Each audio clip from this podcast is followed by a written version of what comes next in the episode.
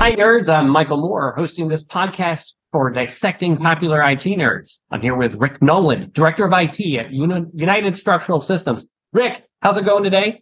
I'm good, Michael. How are you doing? Very good. Thanks for uh, um, hopping on the podcast today. We're going to be um, starting off like we always do, which is uh, our icebreaker segment called Random Access Memories. I'm going to ask you a question, and there's three of them, and I'm going to have you just kind of respond with, uh, you know, the answer that pops in your head first, right? So your first question is, if your computer had a personality, what would it be like? Uh, depends on the day. I think it would be Skynet on some days, um, and maybe we're headed there. anyways.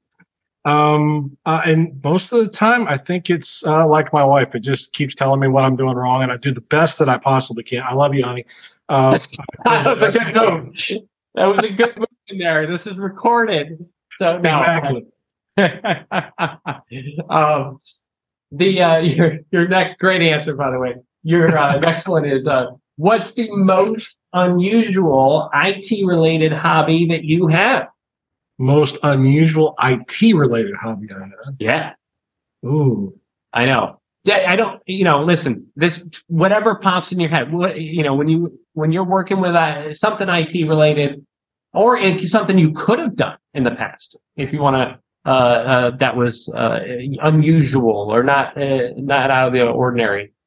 Um, that's a really great question. Um, I'm gonna steal that one for later, maybe. Um, I think probably for me, I would say, I don't know if it's necessarily related, but I'll, I'll give it my best shot. Um, I had uh, some time between jobs in the last this past year, and so I took the time to actually do something I wanted to do a long time ago, which was uh, take all of my movies um, off DVD, et cetera, et cetera, and, and put towards a, a digital collection. So I don't know if it's unusual, um, but I also know a lot of people go like, ah, I really wish I could have done that or did that or worked on it. So I did it.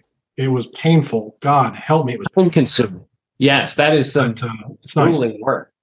Yeah. I enjoyed the benefits of it afterwards, but of course now I haven't actually watched a single thing. Uh, Of on course, you do all the work, and then you're like, I, I've done all the setup, but I haven't even listened. there.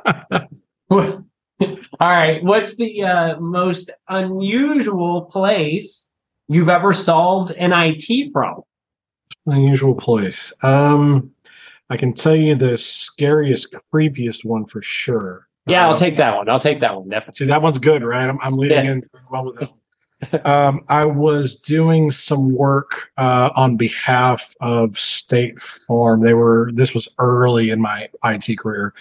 Uh, we were replacing like token ring networks to to Ethernet uh, networks, uh, which is hilarious to think about now. And um, they sent me to one location, and the guy was in Mobile, Alabama, and it was the guy had never cleaned this office like ever. Like I I I got done. I I never moved as fast on an install in my entire life as I did with that one because I literally could feel things crawling on me. Ooh. That that shower literally shudder of the audience. uh, it was it was horrifying and horrible and um I I still probably sweat a little bit at night when it comes to those sometimes. oh, but it was it was definitely the creepiest uh, situation in that regard. I, I would say it's probably that one out of all of them. Um, we've all had weird stories, but that one's yeah. Especially time. It's almost October, right? So it's great time for the the scary. yeah, yeah, that, no, and that, and that now, uh, um, yeah, that was disturbing, and I appreciate it in every single way. Thanks, I hate it. Yeah. Um, well, no, it's great to have you on the uh, program. Um, you know, looking at a lot of what um, you have done over your career, uh, there has been a lot of work in infrastructure, and as we all know, uh, infrastructure has overgone uh, a massive transformation over the past uh, five, less than five years, right? Um, you know, and we we all saw it coming, but it it really it, it really started moving, and we have seen infrastructure um, move from I have to patch this physical thing sitting here to now I'm virtually configuring something in the cloud and making sure it connects to another virtual thing. It's it's really turned from, I guess, physical to conceptual. Uh, it's a lot of thinking inside your head now rather than grabbing something physical and updating it. Um, and I'm interested before we really get started and dive into details and stuff like that. I'm interested in your thoughts on on on what that means, you know, and and how and how you've dealt with that. Because, I mean, most of your work is in infrastructure, and mm-hmm. you, you that means you have seen this uh, happen over a long period of time, uh, uh, and and seen this uh, change and morph. So, what what's your thoughts? I remember starting kind of my career in that that vein of you know uh, to to really either date myself or it doesn't date myself nearly as much as I like to think it does. kind of the birth of Active Directory, really uh, around 2000 um, was was when I got my career started in IT, and um, the you know everything changes right in IT all the time. It's consistent, it's going fast, everything else.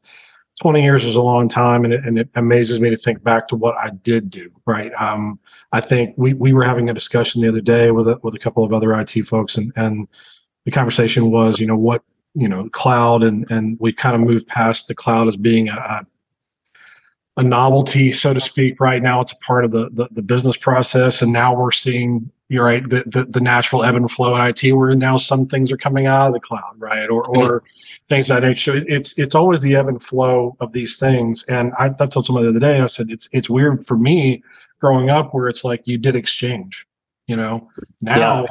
you couldn't pay me to go back away from like the 365 route, so to speak, of of that simplification of of that build. If that makes but you don't want to run commands to restore an exchange uh, database that's gone corrupt. No, uh, no desire no desire while you're sweating bullets going i hope the email's there i hope the email's mm-hmm. there I, I, think it's i mean that to me right there is is probably one of the great examples of a situation. I mean i and, and, if you look at that and I, I don't have the numbers in front of me right right we're just talking off the cuff but since the birth of 365 or whatever we we drawn a blank on the name we call it beforehand but but in that grand scheme of the piece of that puzzle that significantly changed a lot of our careers, especially on the infrastructure side, tremendously because you did have that, the exchange team, and to a degree, you still do for some enterprise companies to when they separate out. But there was a lot of stuff there where you're like, what did you build your career on? I built my career on Active Directory and Exchange. Now,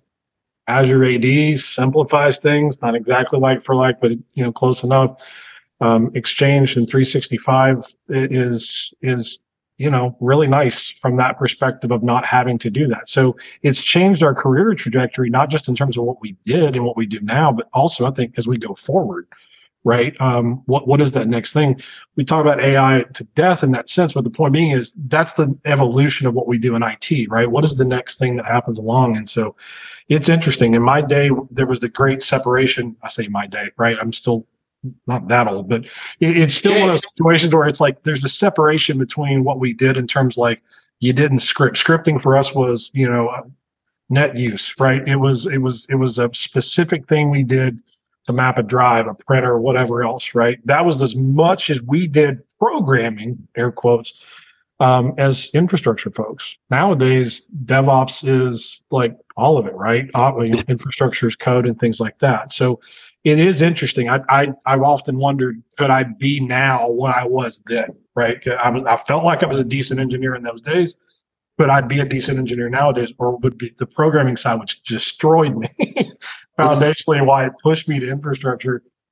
I wonder now if I could still be that same guy, that same time frame, which is is interesting to think about from from. Um, That's such such a great thought experiment. So, by the way, um, you know, I started my career in, in 2003. Uh, so I'm not that far behind, right? And I and I will go. Uh, you know, I'll catch myself going back in my days, and you know, so yes, uh, uh, I, I know the feeling well. But what what a um, interesting thought experiment there, which is, uh, you know, could I take the me that's me right now and place it back, you know, in back in time and and go, do I really have to do this? Right. Mm-hmm. I mean, you didn't know it at the time. But it, but that's I mean, uh, life itself does that as well. I mean, there's stuff that like you know, how did you know how did we deal without having a smartphone? How did we deal without having uh you know all this technology I have today? Well, it's because it, it's because you know prior to having it, right? Everybody was doing it that way, and that's the only way you could do it, right? So you you know, I when the phone rang, right, and you didn't have a smartphone, uh, then someone just left a message and you got back to them whenever you wanted, right? You didn't have to like, oh, I have a text message that I have to uh, respond to immediately, otherwise the world will blow up, right? So you're right. There's a culture change that happens when the uh, um, uh, uh, when the new technology appears, right? And and and new a new set of standards and how things, uh, um, you know, how you react to them happens, right? So. So let me give you one that that plays into that too, because this is interesting too. You take the technology side of that out of the equation for this next piece, really. When we started out, like you mentioned with the with, with the phone situation, who who hasn't in IT right fix something from the airport, the beach, the cabin, whatever else, right? That's that's something we've done. Well, it's interesting if you take a look at the whole dynamic to me, anyways, of saying, okay, in those days, wow, you're a miracle worker because you fixed it from wherever you were in that situation. Now it's expected, right? Um, same thing when we went through not just COVID, but we had that like you have to be in the office. I have to be able to see you know you're doing your job. Well, now you're in a situation where you don't have to be in the office to do that. Then we all got comfortable enough in that vein that we started to move back the other way, which is we need to be back in the office. So it, it to me, I, I see a lot of ebbs and flows in just society lightweight, right? You you have these interesting things. People always argue cloud isn't like a new technology, really. At the end of the day, uh, mainframes existed um, that, that did similar type things that we've done in the past. So it's just weird. It, we call it something different. We put a nice little marketing spin on it, if you will. But all of these things all have interesting, you know, loops as as you go through in time.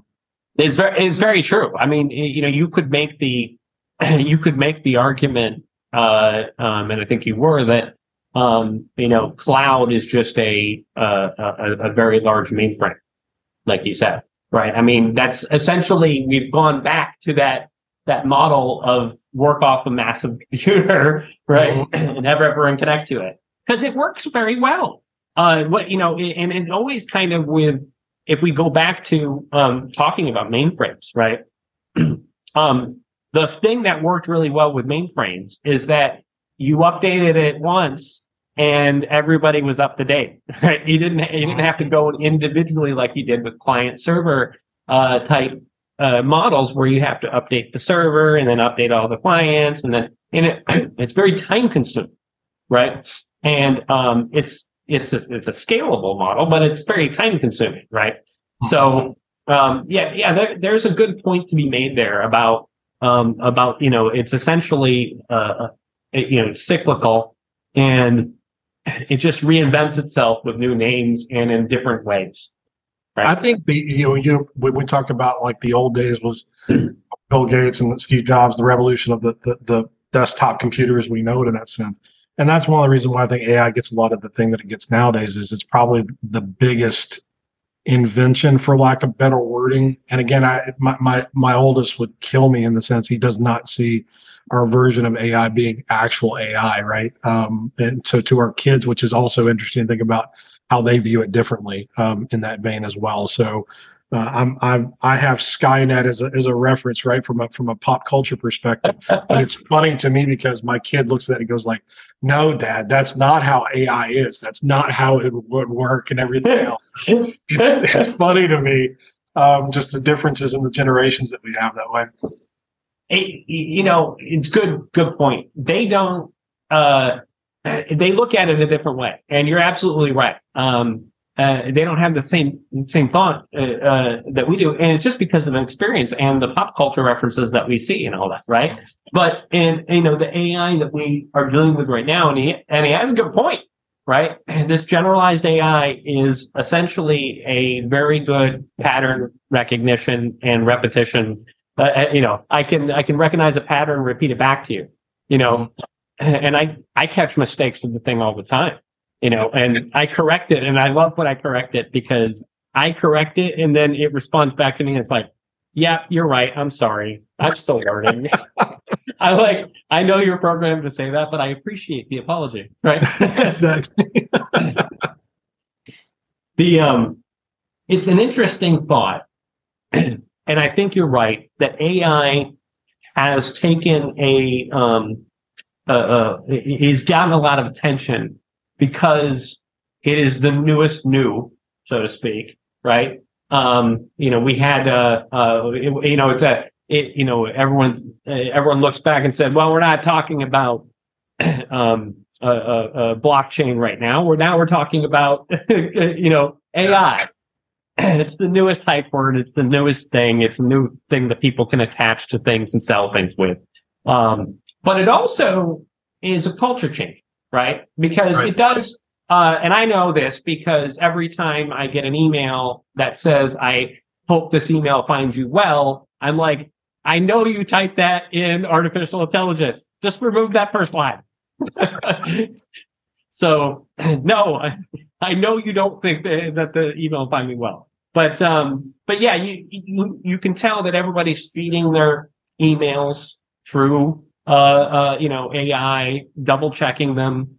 You can tell that, um, that, you know, every, everyone didn't just automatically get very good at writing formal emails overnight. No, not at all. I, I mean, I think that's one of the bigger benefits of the situation in a general sense. And, and where I go with that is when I was teaching um, help desk uh, folks, right? The typically younger side of the career, the, the, the inexperienced side of that piece, as they're growing in their career. One of the tough challenges that you have in that spot, right, is, is communication. Um, and So right. being able to give them a leg up in those regards, I think is huge. I mean, obviously it can't do like what we're doing right now, right? Having a conversation. That's, that's a struggle with this generation coming up, uh, who are used to talking by thumbs only, um, situation. And, and, and I, you know, not to get too esoteric, I guess, but it, it, it is concerning, right? In terms of that, I have two kids. My youngest can is chatterbox, Mr. Sales guy, so to speak, right? At 12, I can already kind of tell where his career can go. My 15 year old is the tech guy, so to speak, in that sense. You know, wants to be an astronaut. I'm, I'm hopeful in more ways than one because I think you win at parenting. you can say you raised an astronaut right at that point. So, um, um, but I, I think it's it's just two entirely different people that I see from from our standpoint from the kids. But I see that in a lot of cases in generations, and I and I, I think there's a lot to unpack, um, way more than than one podcast could do. There's a lot. I just personally see a lot of changes that are coming in terms of personnel and what we do as IT people in general, um, going towards the future. And I, I think that's one of those areas where it's uh, it's interesting in terms of communication style. Person to person is really really going to struggle. I think um, as we go forward. Written communication is easy, right? And now it's even easier because you got somebody to kind of do it for you, if you will, right? Um, so it, it's it's interesting to me just that, that how that's going to change as we we evolve. Um, and I think we'll have to change as leaders as well uh, to to get around that. It, it, it's really interesting. And it's such a great thought because communication is so overlooked, uh, in, uh, in business. Um, and it's, and it's such a great way, uh, to, if you, if you can master that skill and you can really be, you know, you know, tweak your, um, your communications skills to come out the right way, um, especially to deal with leadership uh, and executives, um, which is a whole other skill set, you know, in and of itself, right? Yeah. these these are um, probably the hardest, and I completely agree with you saying they're the hardest soft skills to learn um, when, when you are new and uh, and trying to make it out in the IT field. I, it, it, it is so easy for uh, uh, the newer generations to pick up the tech now. Hmm. So easy. Um, and, you know, it is, uh, they grew up with it. They Mhm. already understand it natively, right? Most of them. And, and, and they use it in ways that you and I couldn't even possibly think, right? I, I mean, it, it's amazing to me when I go and look at somebody that is 20 years younger than I am Mhm. working on a uh, working on a computer and watching them do things that I have never seen before. And I've worked in IT for 20 years, like you said. And, and I'm, and I'm like, how, you know, but it's, and it's, and what we need to do. And I think what you're talking about is, you know, as leaders, uh, we need to, we need to step back and we need to go, we need to embrace, uh, what they're bringing to the table. Mhm. At the same time, uh, we need to turn around and coach them on the soft skills that we learned and bring them up to speed. Uh, the I- more we do this, the better off that, you know, they're going to be. Go ahead.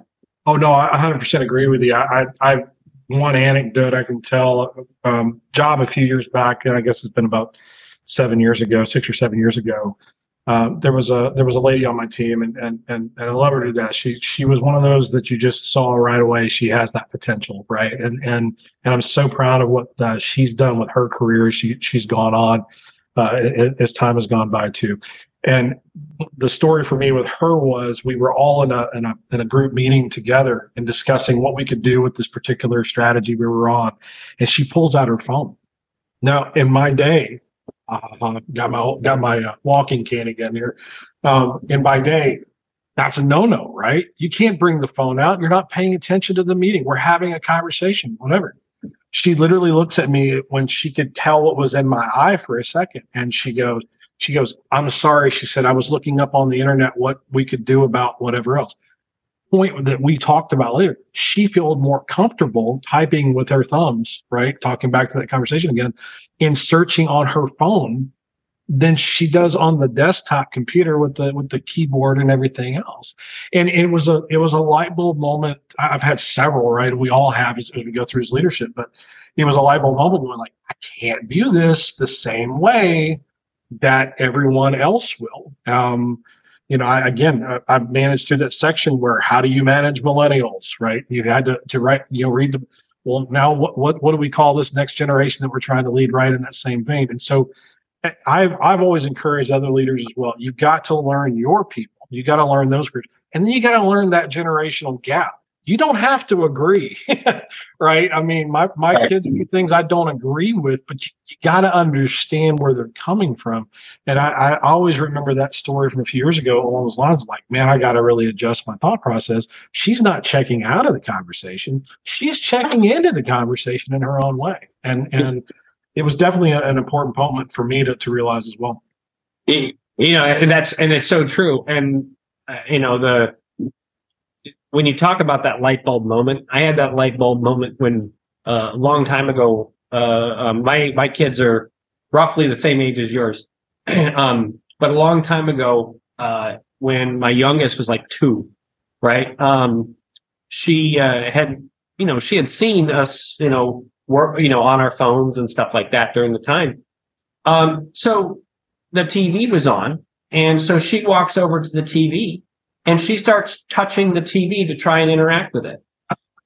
And I sat there for a minute and I just let her. And I just like thought like, wow, this is really, this is what's going to happen here. I mean, this is a child that has seen us interact with phones. They, they know that they can hit buttons on a phone and make it do things. And so they're like, this is another screen. Why can't I do it with that? And mm-hmm. it's just, I mean, the thought process that, that, that took me down, right? That, that, that was just like, wow, this is where we're heading. Uh, a, a, um, a, uh, generation of folks that, that understand like from birth that Mhm. you can interact with technology and make it do things. And, um, and that's not what we were done. That was just not what we, what we were raised, right? So that's, it's huge. It's a big difference. they they almost like and I've noticed this, right? I mean, we've all seen different videos or things like that. People look at a Walkman now, right? And like, what is this? And, and, and trying to like conceptually get around these things. And it's interesting too because it, it's I, I do like it from my kids' perspective because they see me interface with some older technology of some kind, and they're like, "Wow, that's amazing that you can do that without having the ability to touch the screen and do you know." And and so I'm like, I like being a miracle worker to my kids for that exact reason. But uh, it's also kind of sad, right? When you kind of get the rocking chair on the back porch uh, immediately moment uh, at, at that point too. So it, it's I, I just I think it's critical uh, uh, to to understand um, for for all of us as leaders that is the times are changing as they always do. Um, and and I think we're going to see even more of that. Again, I, I, I could go on and on. I, I, it's I have a, a, big soft spot in my heart, so to speak, for like where these things go and how to uh, to, to, to move between. Again, I mentioned managing millennials to this generation and uh, groups of people that are going into security fields that are different than things like that. I mean, security is a great idea in that sense too, where now you can get the degree directly in security and now you get to bypass the help desk and learn the troubleshooting skills that are paramount at that first part of that stage or the programming skills that you learn at the very first, you able to go specialize. It's different now for, for those folks coming into the, the workspace than what we did growing up and, and yep. IT. And it, it's, it's great, but it's also not as great in my opinion too because you do get to miss some of the foundational stuff that makes you a well-rounded IT individual as well. And it's a great point. Um, the amount of experience, I think we've touched on this in this podcast, uh, in, in previous podcasts, but the amount of experience you get from just uh, um, working at help desk, like I said, in my career, probably the most uh, influential uh, um, several years of my life was working help desk. I, I you know, and and that's where I learned communication. Uh, that's where I learned how to um, deal with many different problems and get exposures to many different things. It was a very, very great experience for me. Uh, uh, grueling, but great. You know, you look back on it and go, I, I, you know, I put in the time and it, and it did help me going forward. Um, so that makes complete sense. Um, when you do get a security degree, uh, bypass that technology and uh, um, and, and, now you're you're trying to do IT uh, security for things that you have not uh, been exposed to. Um, there's a steep learning curve, and uh, and I, I, that's a good question. Where does that you know what what's the impact of that? What do, you know what do you think the impact is going to be of that?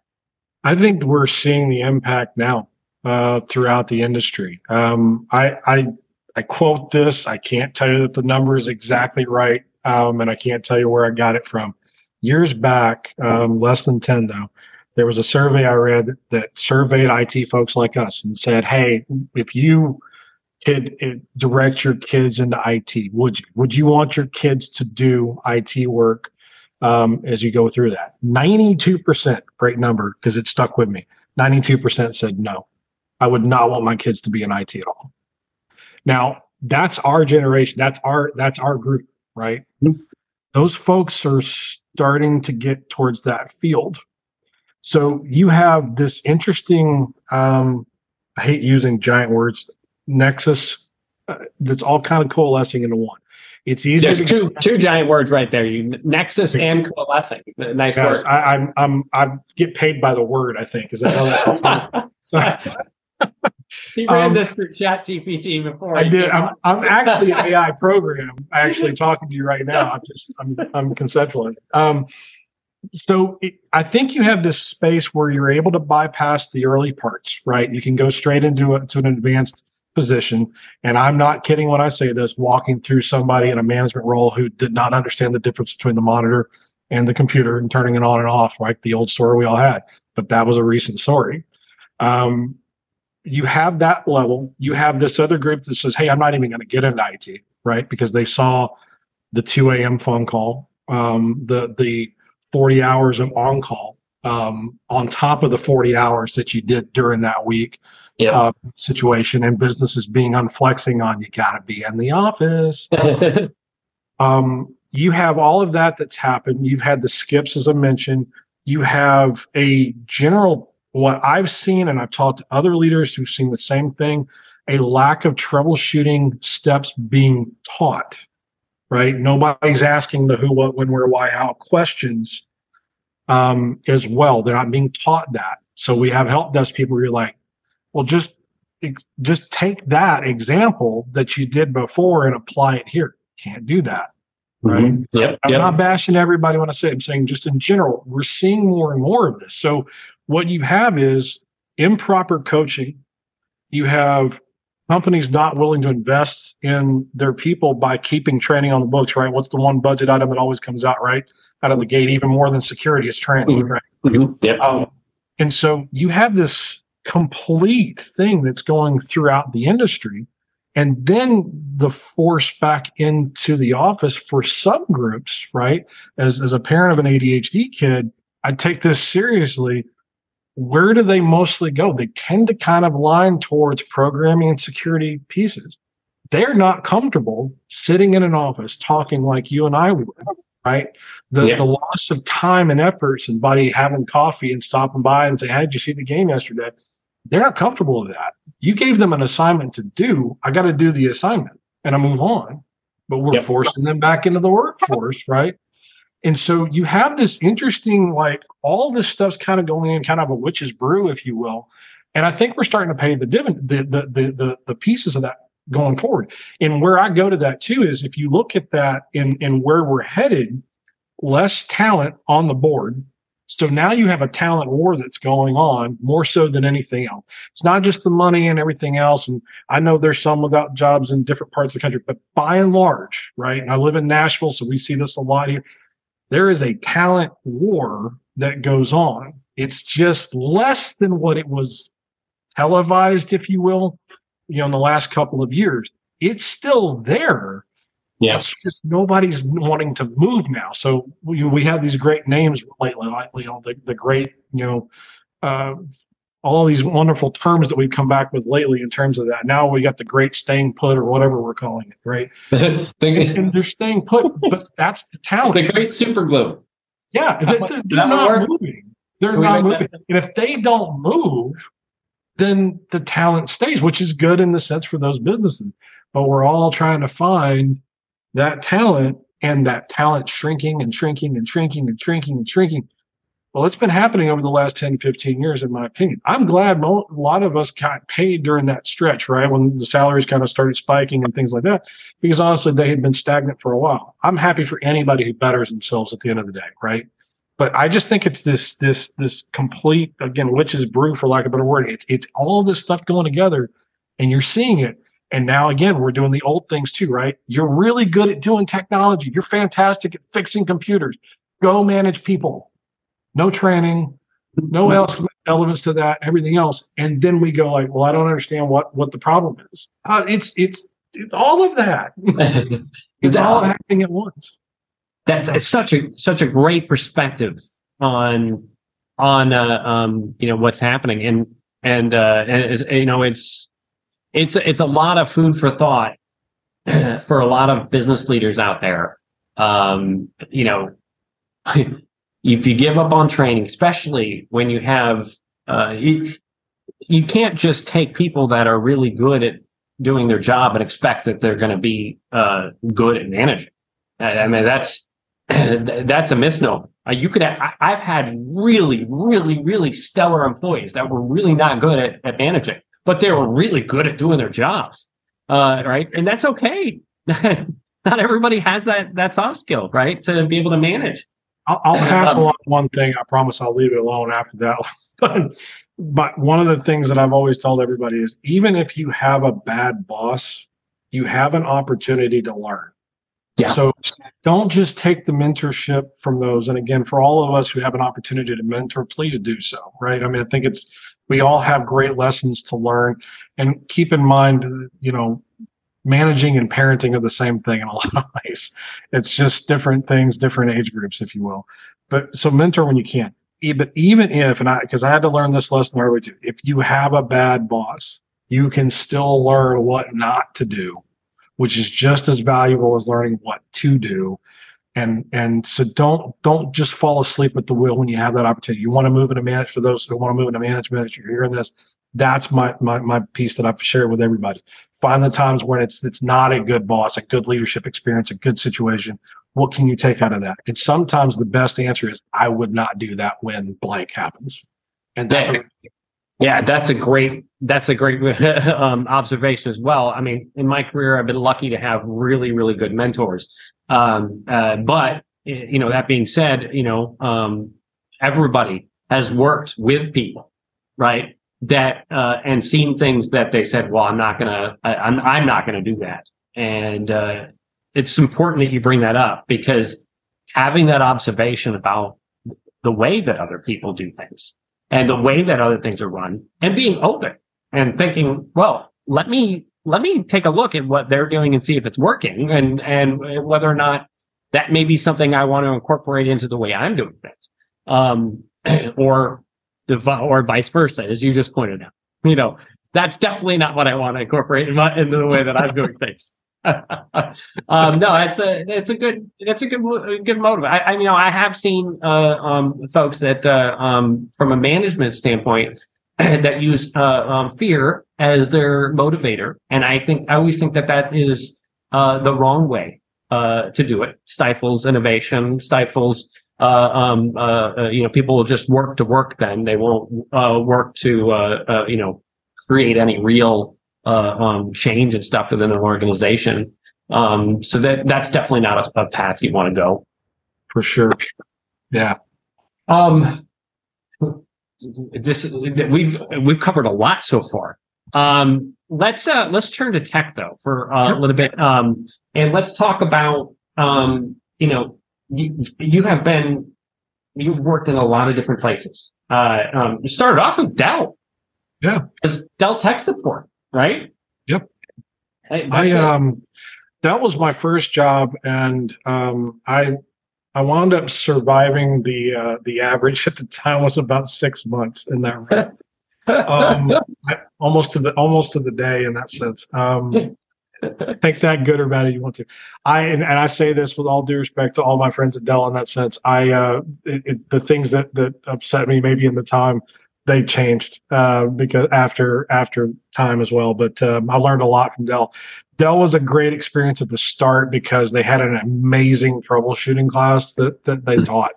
You were you were not on the phones at that time for six weeks when you first got hired on. That they took. What a great smart move. Right, and so uh, it was. Um, they went through everything. They gave me the thing, right? The, the the the piece where they taught, you know, the I call it the pregnant pause, right? The that I'll be back in just a minute and then that silence right for a minute right and they make you sit there and listen to it and like what does that sound like what does it feel like right so they they went to that level not just here's how you replace the modem in a, in a computer here's how you replace the cpu all of that stuff it was all through that sequence and so i had a lot of great foundational pieces i learned a lot about business stuff both good and bad uh, through that sequence uh, at Dell. But uh, but yeah, Dell was, was was a good experience at the start, and it kind of propelled me into some of the other uh, positions that I had as well. It's amazing the silence um, aspect of it that you bring up because it's it's something that makes people not everyone, but it makes people so uncomfortable to hear, right? So much so that um, when I do this podcast, I try to make it so that there's never any silence even when somebody's thinking of a question, I'm still talking. Yep. Uh, while you think of that question, um, it's it's an interesting. Um, uh, it, you know, uh, I'd love to see you know the psychology uh, behind what makes silence such a uh, um, such a formidable uh, formidable you know thing there. I you know when we talk about some of the things you've done from an infrastructure standpoint, um, what I want to get into, because we talked about kind of the prior pieces and stuff like that. And, uh, for fun, you even brought up Token Ring, which was hilarious. Um, um, so I, what I want to talk about now is, um, you know, what are, what have been your recent experiences past several years, um, uh, dealing with infrastructure in its new form, right? Which is this rebuild, because it didn't go away. It just it just morphed. It's a shapeshifter now, right? What's been what's been your experiences in that? Well, we talked about 365 a lot, right? So I, I don't have to spend a lot of time there. Everybody knows the story there um, through that process. I, I, think that's been a foundationally good change um, overall. Again, uh, good good job of Microsoft finding a way to, uh, to to monetize the subscription model that everybody else used after that. I think, but uh, it, it's uh, I think that was a foundational change. Um, I I think you know SD WAN has been obviously a major change in terms of being able to get rid of um, MPLS circuits um, as well. Uh, that was one of my my favorite parts of cutting MPLS circuits back in the day. Uh, was being able to cut those off for, for cheaper broadband internet lines. Um, SD WAN, I think, is, is a big one, but again, it doesn't get the, the the press anymore, right? In terms of that, because of the way the cloud structure has been. Cloud in general, I think, obviously plays into it. The separation tiers of that, right? You you know, your cold storage, your, your warm storage, things like that, things that have moved on. Um, I, I think through all of those iterations, um, even the simplest things that we knew and used, Citrix, great example of another situation that has changed with the times as well. Um, you know, you had a large enterprise that would have that large, gigantic Citrix fleet, right? And then suddenly that was able to be in the cloud uh, in its way. Uh, good or bad, I'll leave that up to, to people's judgment in that regard. But some pieces of the puzzle there. Um, I think the ability to support these systems truly natively inside a browser is in my opinion, one of the more fundamental changes that has occurred um, in IT in the last, you know, 15 years or so. You, know, you had the, the client software before, but, uh, but being able to kind of do some stuff through a browser piece or even an app on your phone uh, is foundationally different.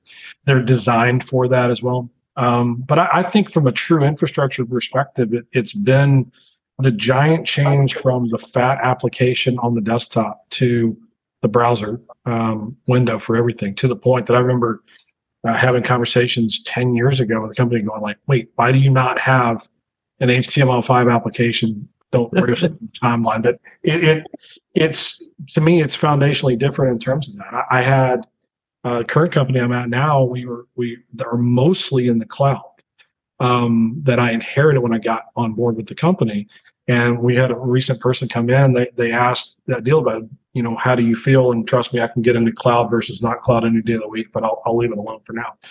But the conversation was, what if we move some of this stuff back on site? And I'm like, do you want to move it all back on site, so to speak, or do you want to move just this one piece? And if you just want the one piece, is that really the right way to go when the company's already moved to the cloud for everything else, you know, for the giant applications? So um, to me, I, I, I, think you still have those conversations going on. I, I talked with a company a few uh, few months back, and they had started what has become a thriving business in pulling people back from the cloud. So they have. It's an interesting thing for their company. They built their model on going help people get to the cloud. Well, in the process, they built another part of the business on the offshoot that basically says, "Hey, here's how we help you get out of the cloud for those co- co- clients that want to do that." It's, it's like a really revolving door. It is. which is brilliant, right? From a business perspective, right? I catch it going in and I catch it coming back out. Either way, I'm golden, right? Um, but uh, it's it's kind of funny to me that way. But I, I, to me, those are the pieces I think that that stand out to me right away.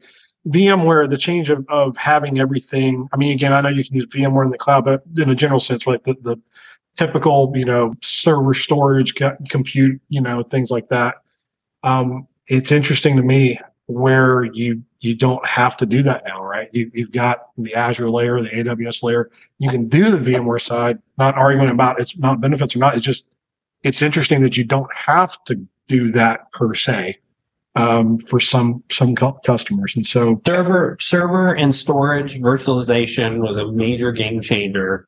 Uh, um, and the ways that you know you could you know get store data and then move it around uh, uh, correctly. It, it, was a it was a major uh, major change. Uh, yeah, and it wasn't. But a few years ago, we were all talking hyper converged.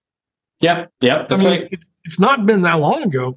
Uh, Nutanix being obviously one of the big ones in that realm, but it, it's interesting to me in the sense that, and again, they still have their clientele and everything else. I don't think there's anything wrong from that perspective. It's just we were talking hardcore about hyper converged, and then we just we don't really talk about hyperconversion more because it's just part of what we do from an infrastructure side is we find the solution and we try to find the best price tag of the solution. The one thing that has not changed right in our entire infrastructure careers has been one thing.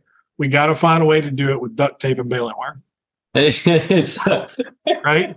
What is the cheap, not even necessarily what is the cheapest solution, but what is the solution that gets us the most bang for our buck?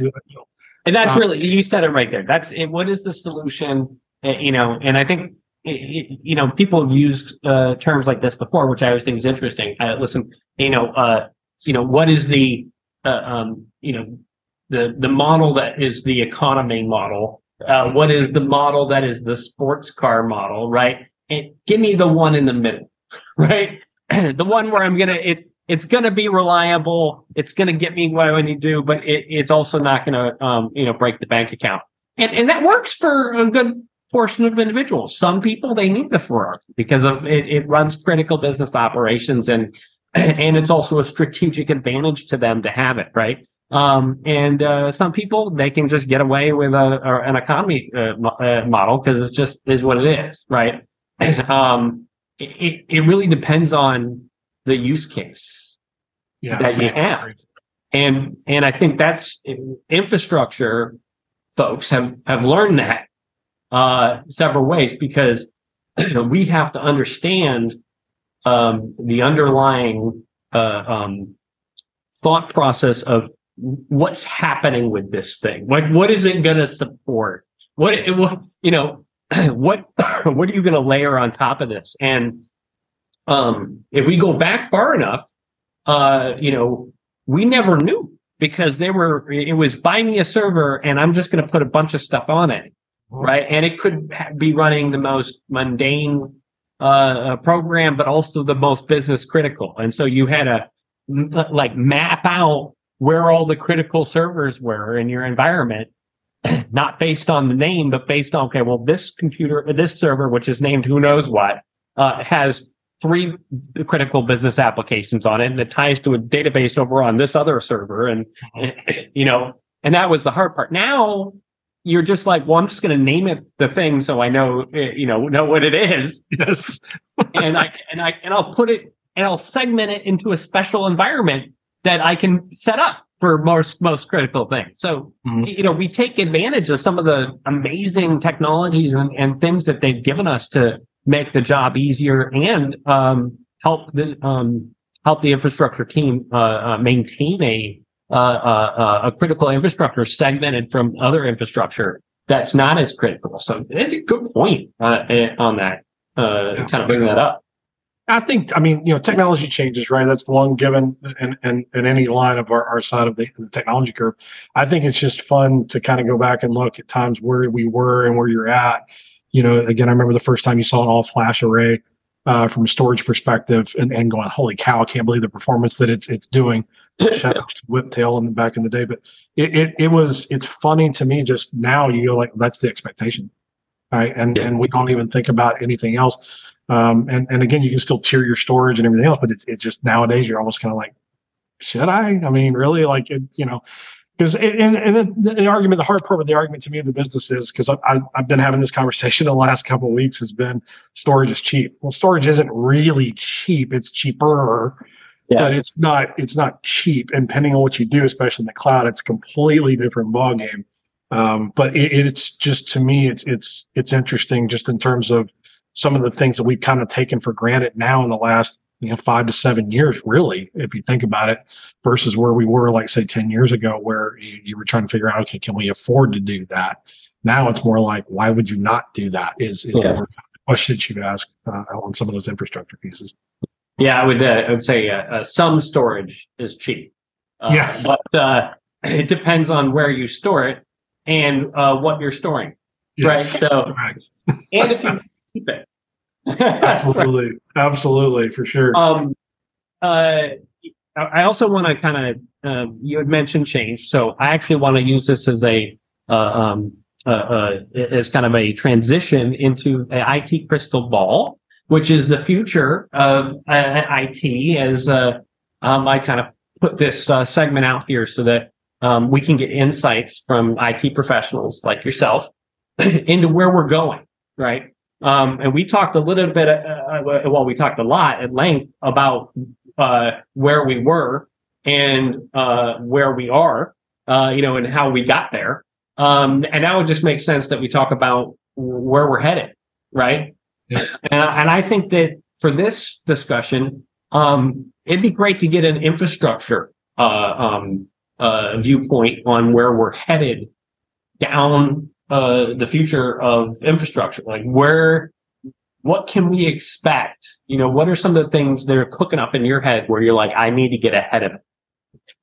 I think uh, as much as I hate this, because again, it's, it's the most popular thing you can say. You say it as an IT guy, I'm like, oh, he knows things. AI, we got to find a way to to to you know um, weaponize AI. I, I, I mean, appropriately from an infrastructure perspective. um, do not give it weapons. I think that's a bad idea. Um, but I, I, I think we got to find a way to, to, to utilize that in ways. And again, I, I, I understand the automation pieces and, and puzzle of that. I just, in general, I think there's other ways we can get to utilize that as we move forward that we probably haven't really thought through yet. Right. I mean, the, the automation piece is the easy part of that we were automating before AI though, so I, it always drives me nuts when I see the sales spam call type stuff. When it comes to that, I was like, well, you know, you use AI for automation.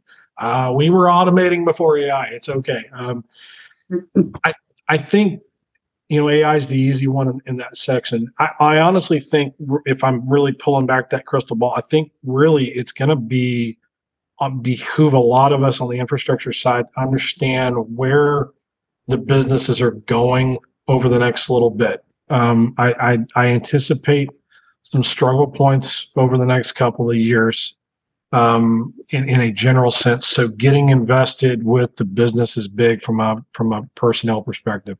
From an infrastructure perspective, we may have to kind of figure out exactly what we want to utilize and help those businesses uh, grow as we go along. I think the technology side of it is really the interesting part. Are we really seeing a pullback from the cloud? Right, um, is an interesting part. My own opinion on that situation, just to real quickly go through that, is I think the cloud is expensive.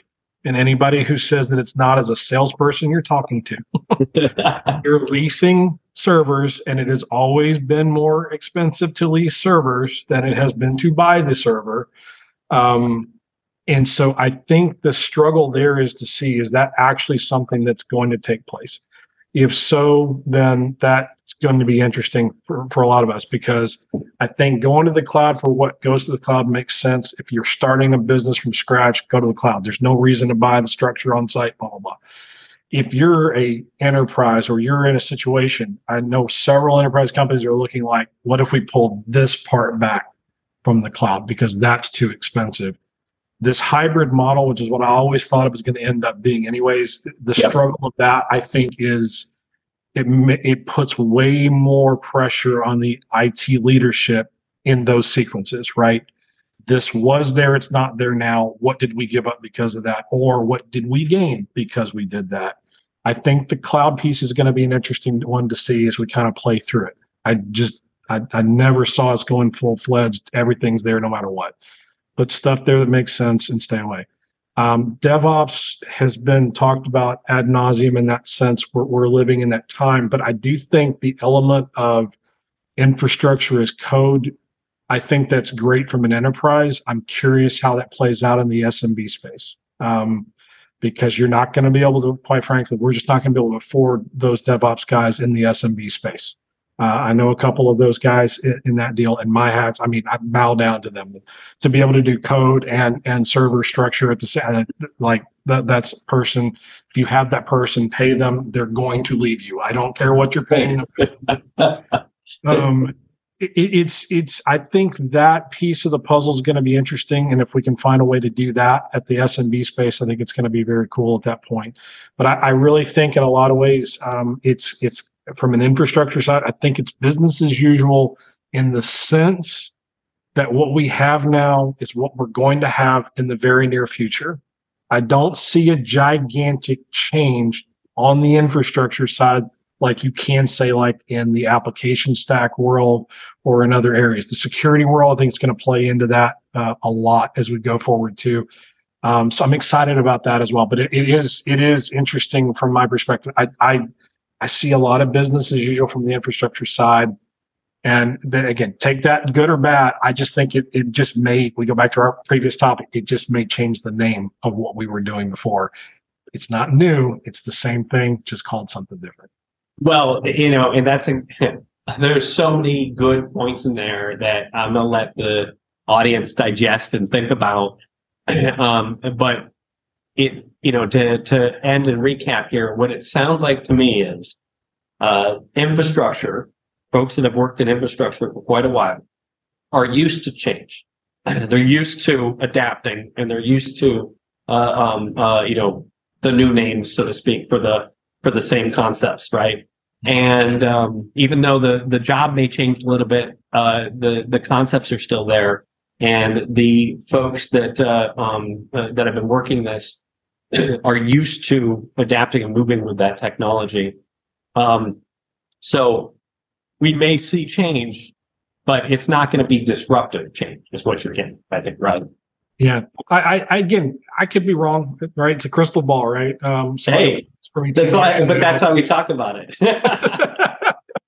It'll be interesting to see, but, uh, but yeah, I, I, like uh, I like where we are, but I also I'm interested to see what out of the blue happens for all of us as we go forward.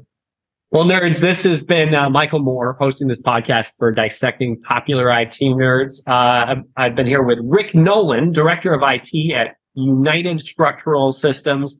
Rick, thank you so much for coming on. Please come on again. Uh, I'd love to have some more discussions and, uh, and chats with you. Sounds great, Michael. Thank you so much. Thank you.